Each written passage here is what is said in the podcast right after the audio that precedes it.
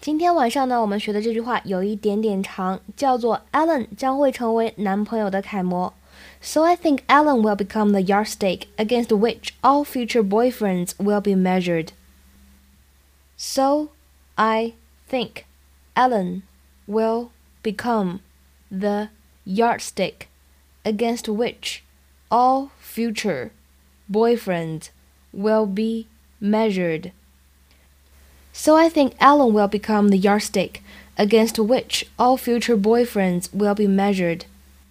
Yardstick 本意指的是马尺，但是呢，经常可以引申成为 a fact or standard by which you can judge the success or value of something. 而且经常搭配的介词是 by 或者 against， 注意咯。